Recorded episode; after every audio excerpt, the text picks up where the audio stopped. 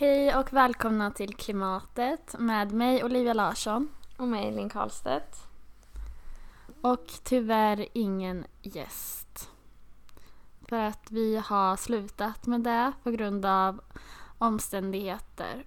Och eh, du kan säga din omständighet först Linn. Ja, eh, jag har ju fått ett barn i Precis. våras. Jag kom på att jag, vi hade kunnat haft gäster ändå. Jag tänker ändå att din anledning är nog den största anledningen till att vi inte har gäster. Vadå nej, tänk om vi hade haft en gäst igår när vi försökte spela in. Det hade varit right. Ja, just det. Nej, men varför vi inte har Och gäster på bebisen länk... ligger och sover här. Mm, Varför vi inte har gäster på länk längre beror ju snarare på att det blir extremt dåligt ljud. Ja. Och att jag, eller det är att jag har flyttat utomlands så jag måste Ja. vara på en länk. Precis. Och då fattar inte vi heller hur man gör ett samtal med tre personer tror jag. Nej, oj, det hade, nej usch, känner jag bara. Och då, hade, då är det inte heller fördelaktigt att jag har ett barn hemma. Nej, precis. Det är verkligen alla rådande omständigheter tillsammans som gör att vi nu inte har gäster längre. Vi har ju också Mm. tagit en kandidatexamen i geovetenskap. Nu så vi tänker att vi har lite... Med inriktning klimatologi. Ja, precis. Så vi får ändå prata om de här grejerna. Och att vi har intervjuat folk så vi har lärt oss saker nu. Mm. Och att jag läser en master nu med ett fancy namn som är Climate Change Management. Ja, det är bra. Så jag borde bli expert om två år i alla fall. Och jo, och vi tänkte så här, hmm, ska vi fortsätta med podden verkligen när vi inte ska ha någon gäst? Men sen så eh, bestämde vi oss för det. För att vi fick lite hybris för vi fick en till frågan om att ha en livepodd. Ja, Första gången någon frågade om vi skulle ha en livepodd, alltså den enda gången innan förra gången, då hörde de av sig till vårt universitet. ja precis. Men jag ska bara säga att man kan mejla till mig om man vill oss någonting. Alltså det behöver inte vara en livepodd utan om man typ vill säga någonting som vi ska prata om så kan man mejla till olivialarsson.96 gmail.com Eller så kan man skriva oss till in på Instagram. Kan du säga vad vi heter där för jag minns inte. Klimatet podd med ett D. Vad ska du prata om idag Olivia? Eh, Jag ska prata om det landet som jag flyttat till. Och du? Jag ska prata om barnskam. Mm, kul. Eh,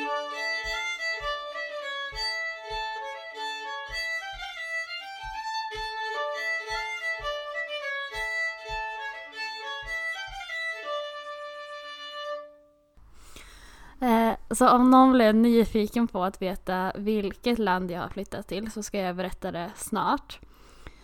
Men jag har, ska bara säga att det är liksom världens bästa land som jag har flyttat till. Och jag har därför skrivit ner fem starka punkter om varför det här är världens bästa land.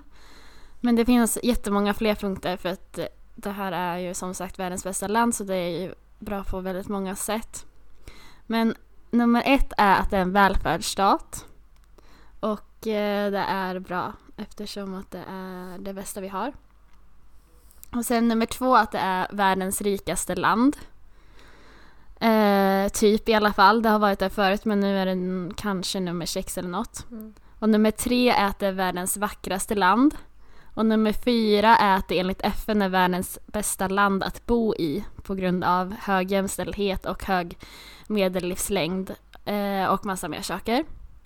Och nummer fem är att det toppar ofta listan över att vara världens mest hållbara land. Mm. Underbart. Visste du alla de här sakerna? Mm, nej, faktiskt inte. Jag har inte reflekterat så mycket över världens bästa land i och för sig. Eh, men det förvånar mig ändå inte. Mm. Det är alltså Norge Mm. som jag pratar om. Eh, och det finns ju en anledning till att jag pratar om Norge så här. Det är inte bara för att jag älskar Norge. Utan det är för att, eh, eller min del i den här podden kommer liksom handla om, hmm, hur ska jag säga det här? Alltså man kan säga att temat för min del är liksom att Norge är landet som Gud absolut inte glömde. Och det handlar ju liksom om att Norge har fått allting. Och då tänker man först såhär, ja ah, de har jättefina fjäll och jättedjupa fjordar. Och det är kul för dem att de får ha världens vackraste land. Men det är inte bara fint utan att de här fjordarna och fjällen finns ju också att det är väldigt praktiskt för Norge. För att de får extremt mycket energi från vattenkraft. Mm. Och innan så har jag tänkt så här, ja Sverige är så bra för att eh, en tredjedel av Sveriges elproduktion kommer från vattenkraftverk och det är helt sjukt mycket om man jämför med andra länder. Och sen så fick jag reda på det här i skolan. Kan du gissa hur många det är, procent det är av Norges elproduktion som kommer från vattenkraft? Mm, 60, nej 70, nej 60, 60. Alltså man säger att det är runt 96 till 99 procent. Uff. Det är ju liksom... ja, det ska verkligen reagera nu för det här är ju jättecoolt. Ja. Alltså det är ju bara vad andra länder kan drömma om. Mm. Att man bara får sin elproduktion typ gratis. Eh, För att man råkar ha så mycket forsar. Eh, och det är därför som Norge oftast liksom hamnar på listan som eh, ett av världens miljövänligaste länder. Men sen med alla... Eller sen så fattar ju alla vi som typ har en hjärna att det inte är sant. För att de också har fått massor med olja och massor av fossilgas. Som de inte låter ligga kvar där utan de utvinner ju massor. Så det jag ska prata om idag är liksom att man blir frustrerad över att Norge ju dels är världens rikaste land och har extrema potential för förnyelsebar energi men ändå utvinner så mycket fossil energi. Mm. Men nej, men om man kollar så här på läget nu, alltså Norge har ju skrivit på Parisavtalet, precis som alla andra länder liksom. Eh, Men det här har vi pratat om i ett annat avsnitt. Det heter, det är avsnitt nummer 12 och heter USA och Kina som klimatförrädare. Där, man, där vi pratar om att vi är förvirrade över liksom, hur kan man skriva på ett avtal och sen göra tvärt emot det. Mm. Eh, och det som Norge gör tvärt emot det är att de exempelvis nu i januari 2020 så öppnade de Norges genom tidernas tredje största oljefält. Och det har inte skett en sån här stor utbyggnad i Norge sedan 1980-talet. Och det här oljefältet som man då invigde nu i januari, det ska pumpa upp olja i 50 år. Alltså planerar de att pumpa upp olja till 2070. Eh, och det är ju det som man liksom kan bli förvirrad över för att enligt Parisavtalet så ska ju sådana här rika länder som Norge är, eh, en, eller Norge är ju ett rikt land Mm. och därför ska man ha nollutsläpp år 2035. Men det som är kul med Norge, till skillnad från många andra länder som tar upp olja, är att Norge liksom är extremt medvetna om att de gör fel. Men att de ändå gör det. Eh, och ett exempel på det här är ju att alla de här vattenkraftverken som jag pratade om, de heter Statkraft. Alltså att det är statens kraftverk. Mm. Och om jag säger Statoil så tänker du på någonting. Jag tänker på bensin. Ja, du tänker väl på ja, bensinmackarna som var innan Circle K. Mm, ja. Och Jaha, de heter ju Statoil för att det var... Mm, okej. Nej. Mm. De heter Circle K. De har blivit uppköpta av något eh, eh, kanadensiskt bolag. Själva bensinstationerna men själva uppumpandet av olja är ju samma bolag. Det är ju liksom statens olja i Norge. Eh, så det är därför det heter Statoil. För att det liksom är statens olja i Norge. Men de har bytt namn nu. Så de heter Equinor. Mhm. Och det här har de gjort för att Norge skäms så mycket över att de tar upp olja. Och då säger PR-byrån att man kommer tänka på equilibrium, alltså Mm. balans. Och equality, jämlikhet. Så de har liksom bytt ut Statoil till ett namn som ska som man ska tänka på eh, jämlikhet och balans när man hör. Och det är ju väldigt kul eftersom att de bara tar upp, eller nej, de försöker göra annat också nu men de tar ju mest upp olja. Det är det som är grejen med det här bolaget. Mm. Så det här, ja, med det här namnet så vill de försöka typ göra, eller det, låts, alltså det låter ju som att det är något sorts välgörenhetsprojekt som de gör. Och det roliga är att de också verkar tro att det här är ett sorts välgörenhetsprojekt. För om man sen går in på deras hemsida så kan man läsa att den första texten så står det att vi är ett brett energibolag som vill spela en ledande roll i den gröna omställningen. Men det är ju bara ett, alltså det är ett oljebolag liksom. Och sen så går jag in då för att jag vill också läsa om eh, det här nya oljefältet som heter Johan Svedrup-fältet. Och då får man läsa ännu mer om hur bra det här oljefältet är för vår planet. Eh, och då står det så här. Vi är stolta över öppningen av Norges tredje största oljefält någonsin. Är vi helt i otakt med tiden? Frågetecken. Ja. Ja, eller hur? Det, ja, det är ni. Och sen så fortsätter de då. Vi vet att världens oljeförbrukning måste reduceras.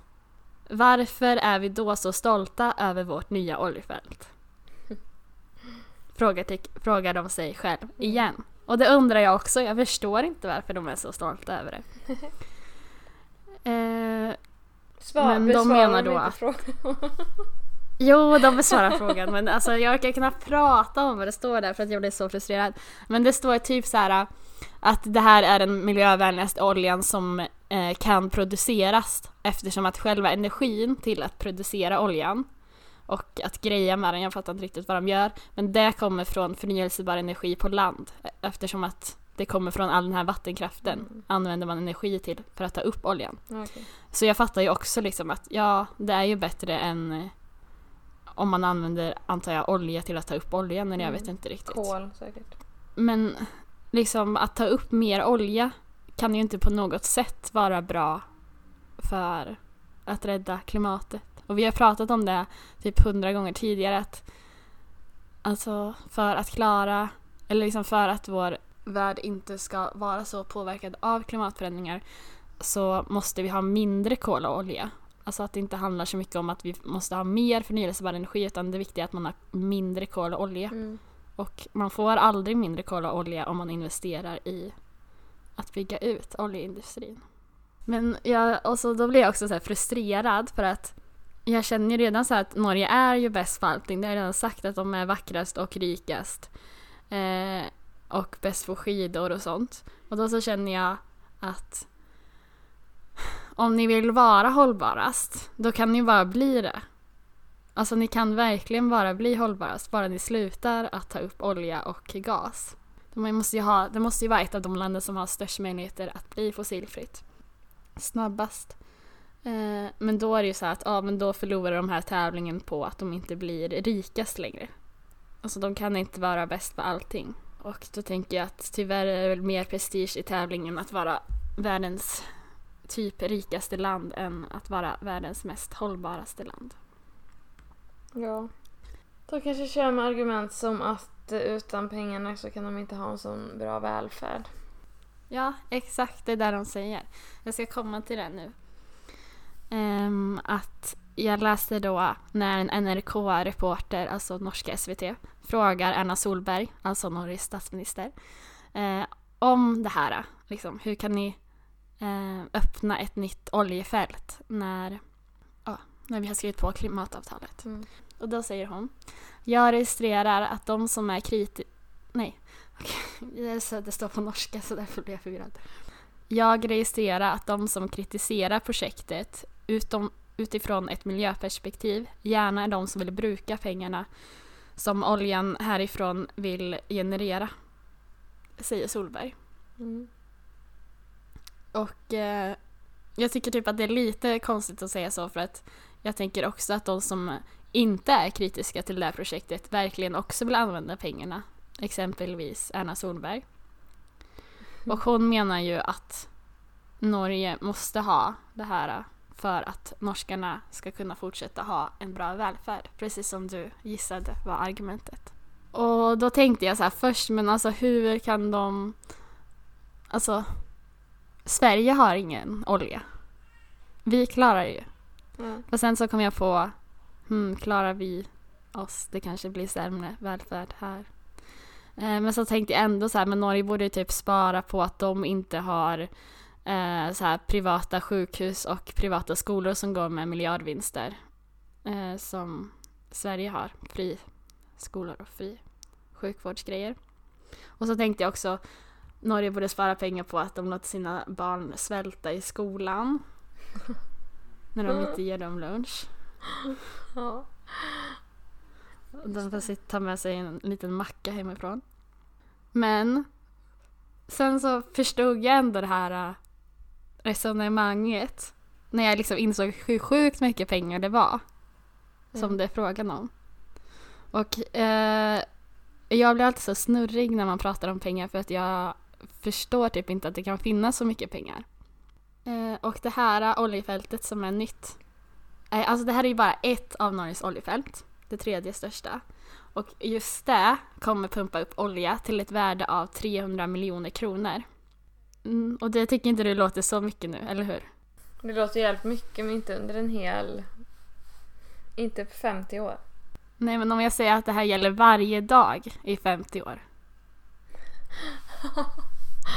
Jävlar! Är det så? Ja. För jag tänkte också först, ha 300 miljoner det är ju mycket pengar. Och sen så läste jag, vadå varje dag i 50 år? Och det är bara ett av Norges alla oljefält. Äckligt. Och då så blev jag jättesnurrig över alltså, hur mycket pengar är det här egentligen? För att jag förstår inte typ. Eh, och så då gick jag in på vad nor- eller den här Wikipedia-listan som finns eh, över länders BNP, alltså totala BNP.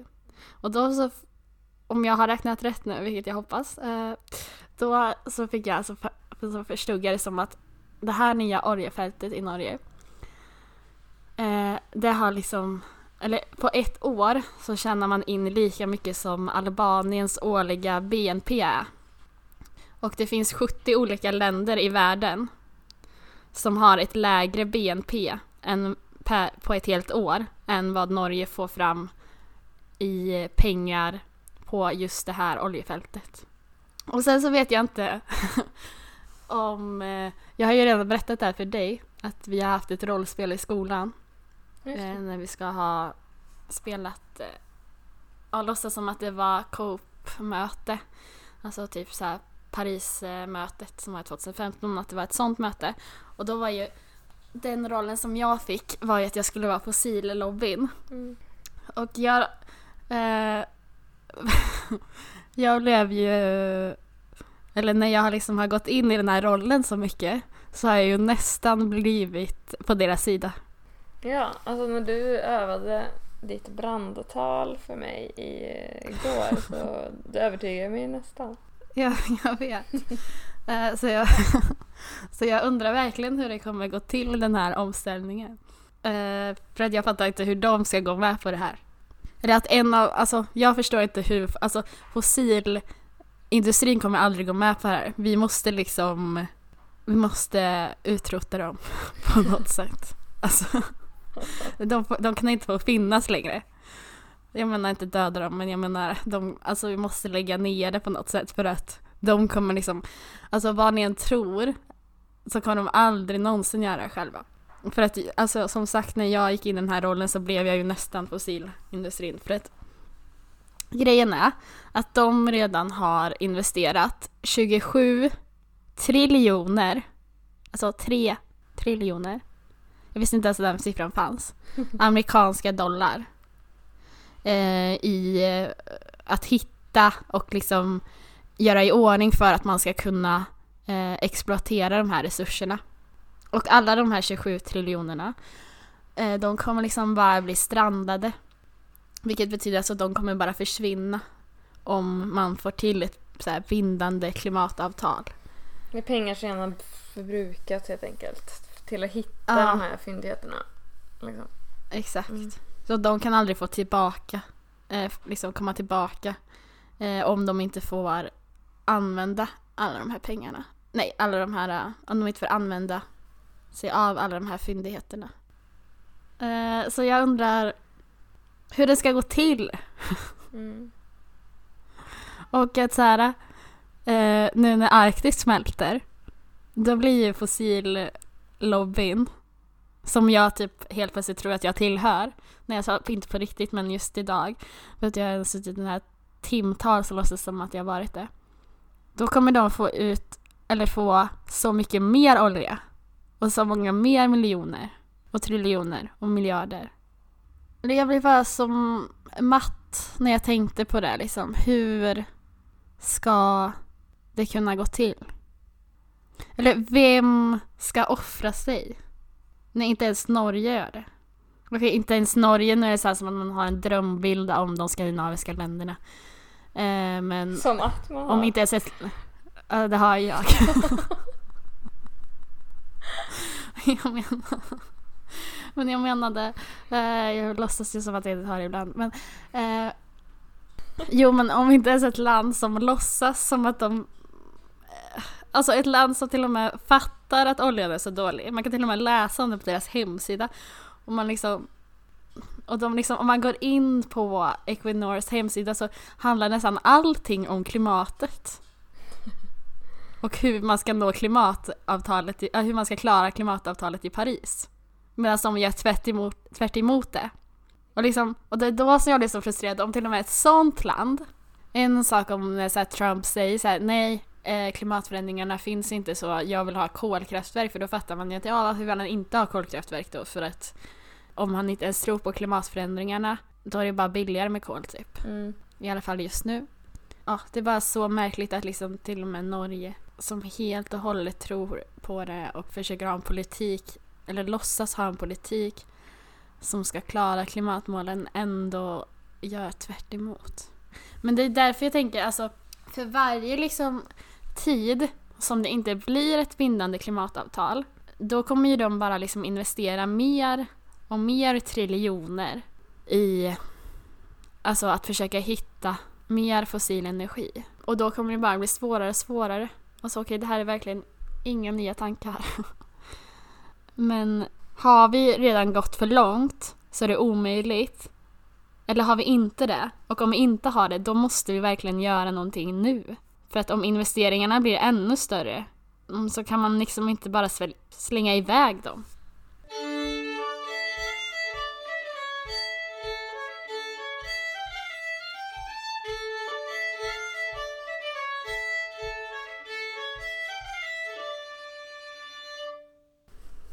Alltså det är någonting med Norge, eller norskar, eh, som man kan få en känsla av ibland när jag är i Norge, också bott i Norge. Att det känns som att det bara...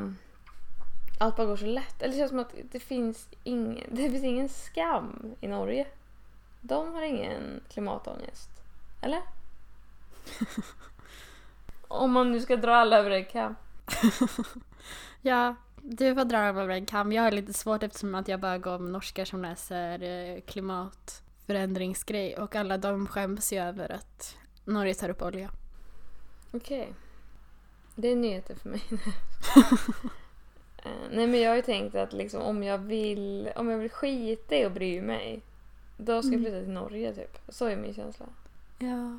För att där tror jag inte att jag kommer möta så mycket folk som bryr sig så att jag kan liksom leva i någon slags gated community och bara vara egoistiska och ha det gött. Typ. Jo men du vet de älskar ju sina fjäll jättemycket och sina nationalparker. Mm. Så de bryr sig ju verkligen om klimatkrisen och sånt om det. Och de, det är väldigt många här som jag har träffat som har skrivit olika eh, uppsatser om typ hållbara fjäll. Att inte glaciärerna ska smälta. Mm, och att man inte ska gå för mycket på stigarna så att de blir... Så man inte dödar blommorna. Ja. Vad fint. Du vill alltså inte prata skit om norskar? Nej, jag tror att det är väldigt eh, dålig strategi när jag försöker integrera det i mitt nya land. Men du kan fortsätta med det. Då kan jag försvara lite och få pluspoäng. Ja, det är sant. Nej, men um, det är väl inte en helt genomtänkt tanke. Det är bara den känslan jag kan få ibland. Att jag kan tycka att det är så nice om jag är i Norge. Här skulle jag kunna bo. Fan om jag inte skulle bry mig om någonting annat då utanför den här kommunen. Uh, för också för att det är ingenstans. Nej men jag får absolut inte klimatångest av att vara på fjället. Alltså tvärtom, jag blir extremt ångestfri när jag är på fjället. Um, Mm. Och det är ju såklart lockande. Att bo på fjället då. Det är därför jag flyttade hit. Ja. och blev lobbyist för Ja. oljeindustrin.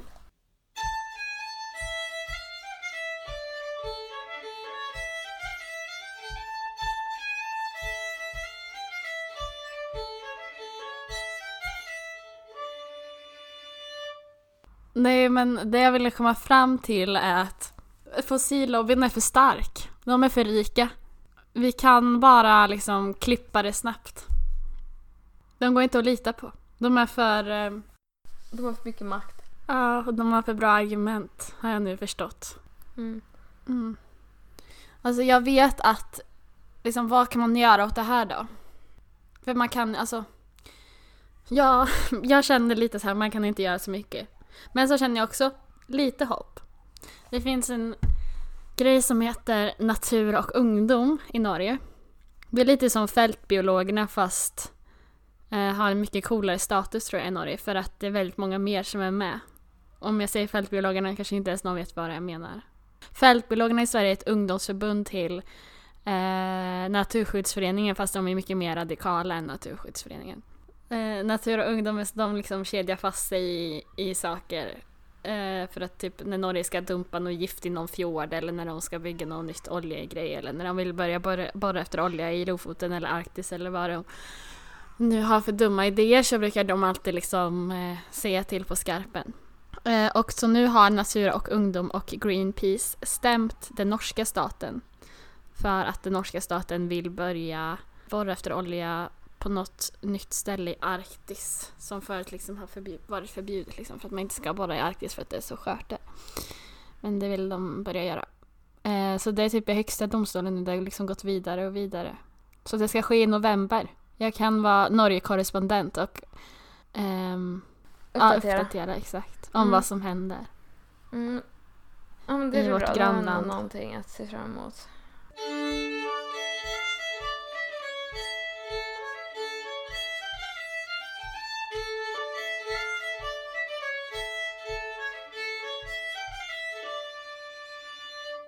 Ja, jag ska prata om personliga livsval. Jag ska vara barn. Eh, och med det här kom barnskammen. Nej. Men har du hört talas om barnskam? Ja, men jag tycker det är töntigt. Mm. Onödigt. Ja, det är alltså skammen. Ja, men det är då skammen över att skaffa barn på grund av att det är dåligt för klimatet. Eh, så att man avstår helt enkelt att skaffa barn. Så det är för sent för mig nu i och för sig.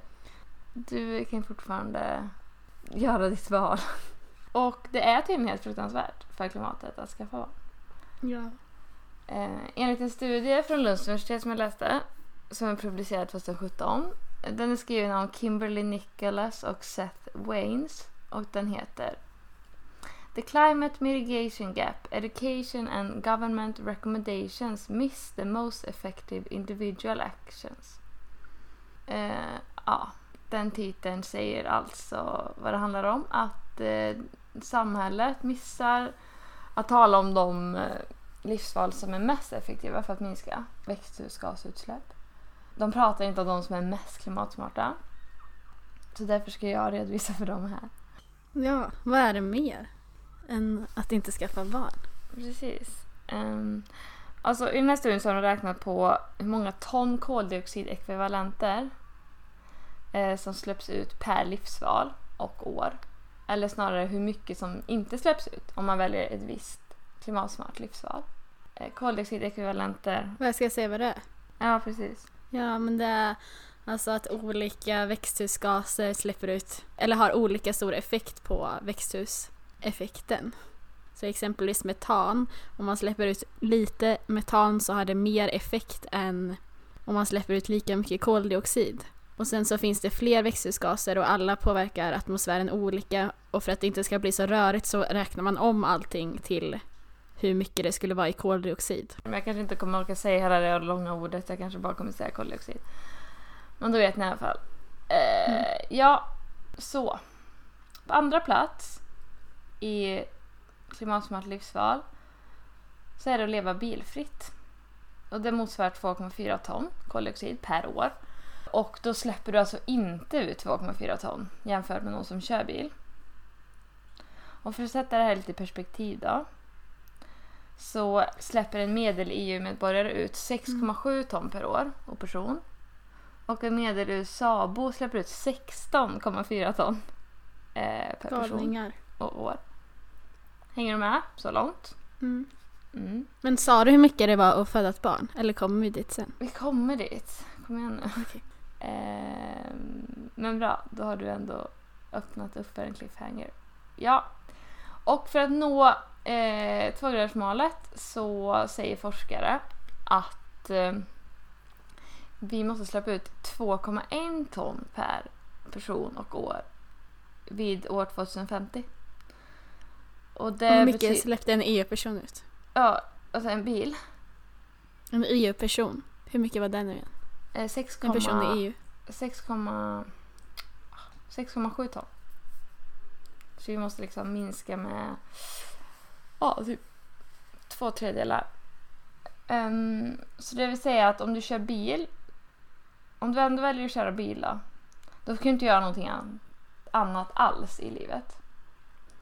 I och för sig så kommer typ folk som älskar bilar nu bli glada och tänka att de är klimatsmarta för att de bara kör bil. Men där vill jag förtydliga att det betyder att man inte kan göra någonting annat. Alltså man får inte ens äta mat eftersom att man redan har använt upp sin budget.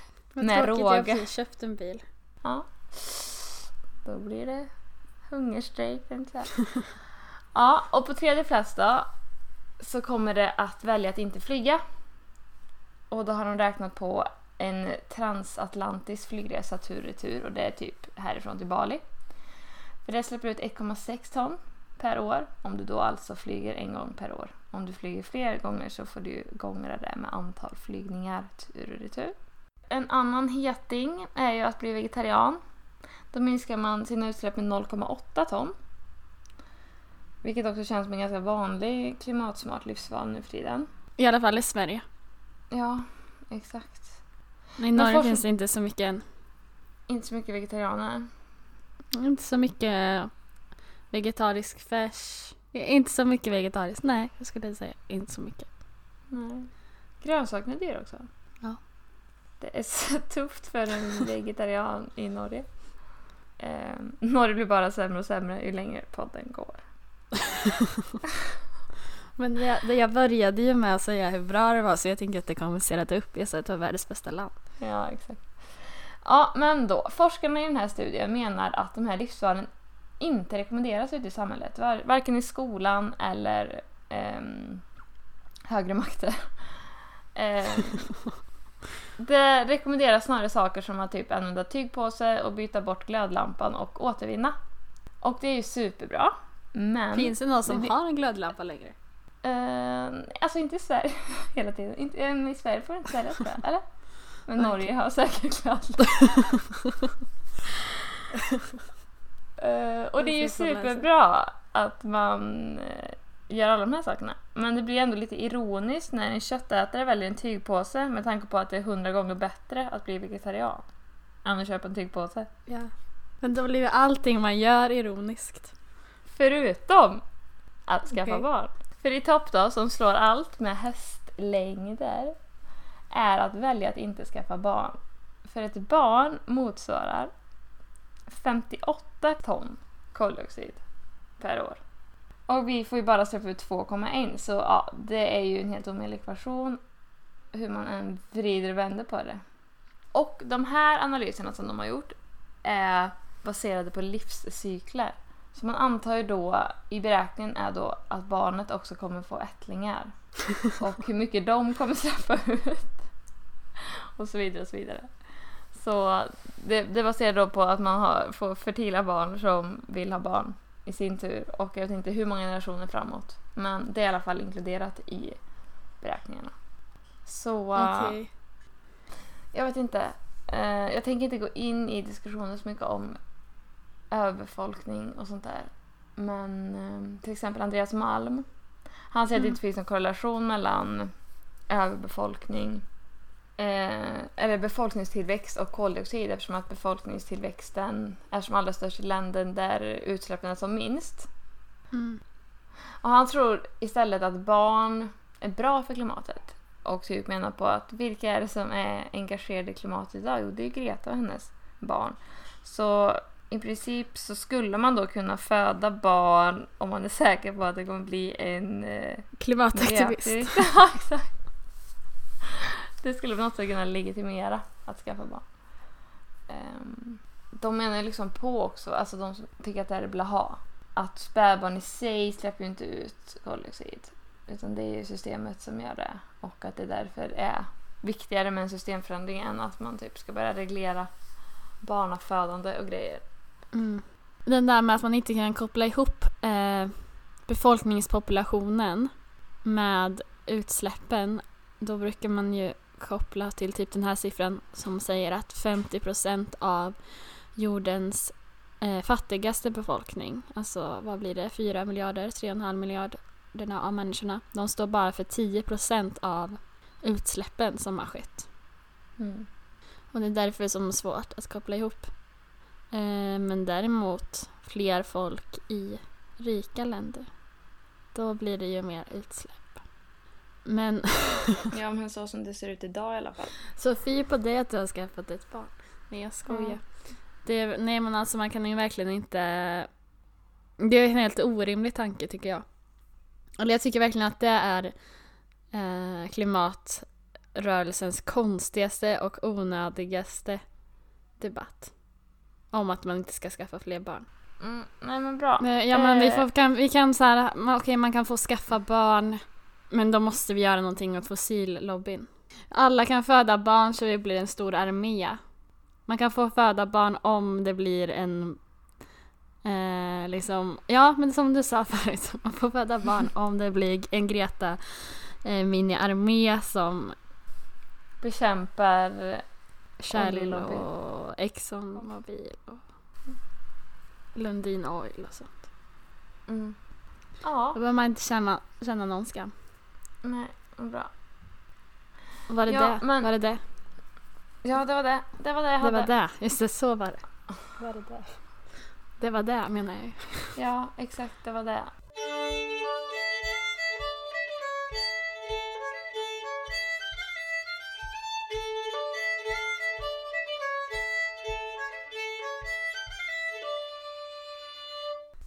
Säg någonting om att vi ska bli sponsrade. För jag vågar inte säga det.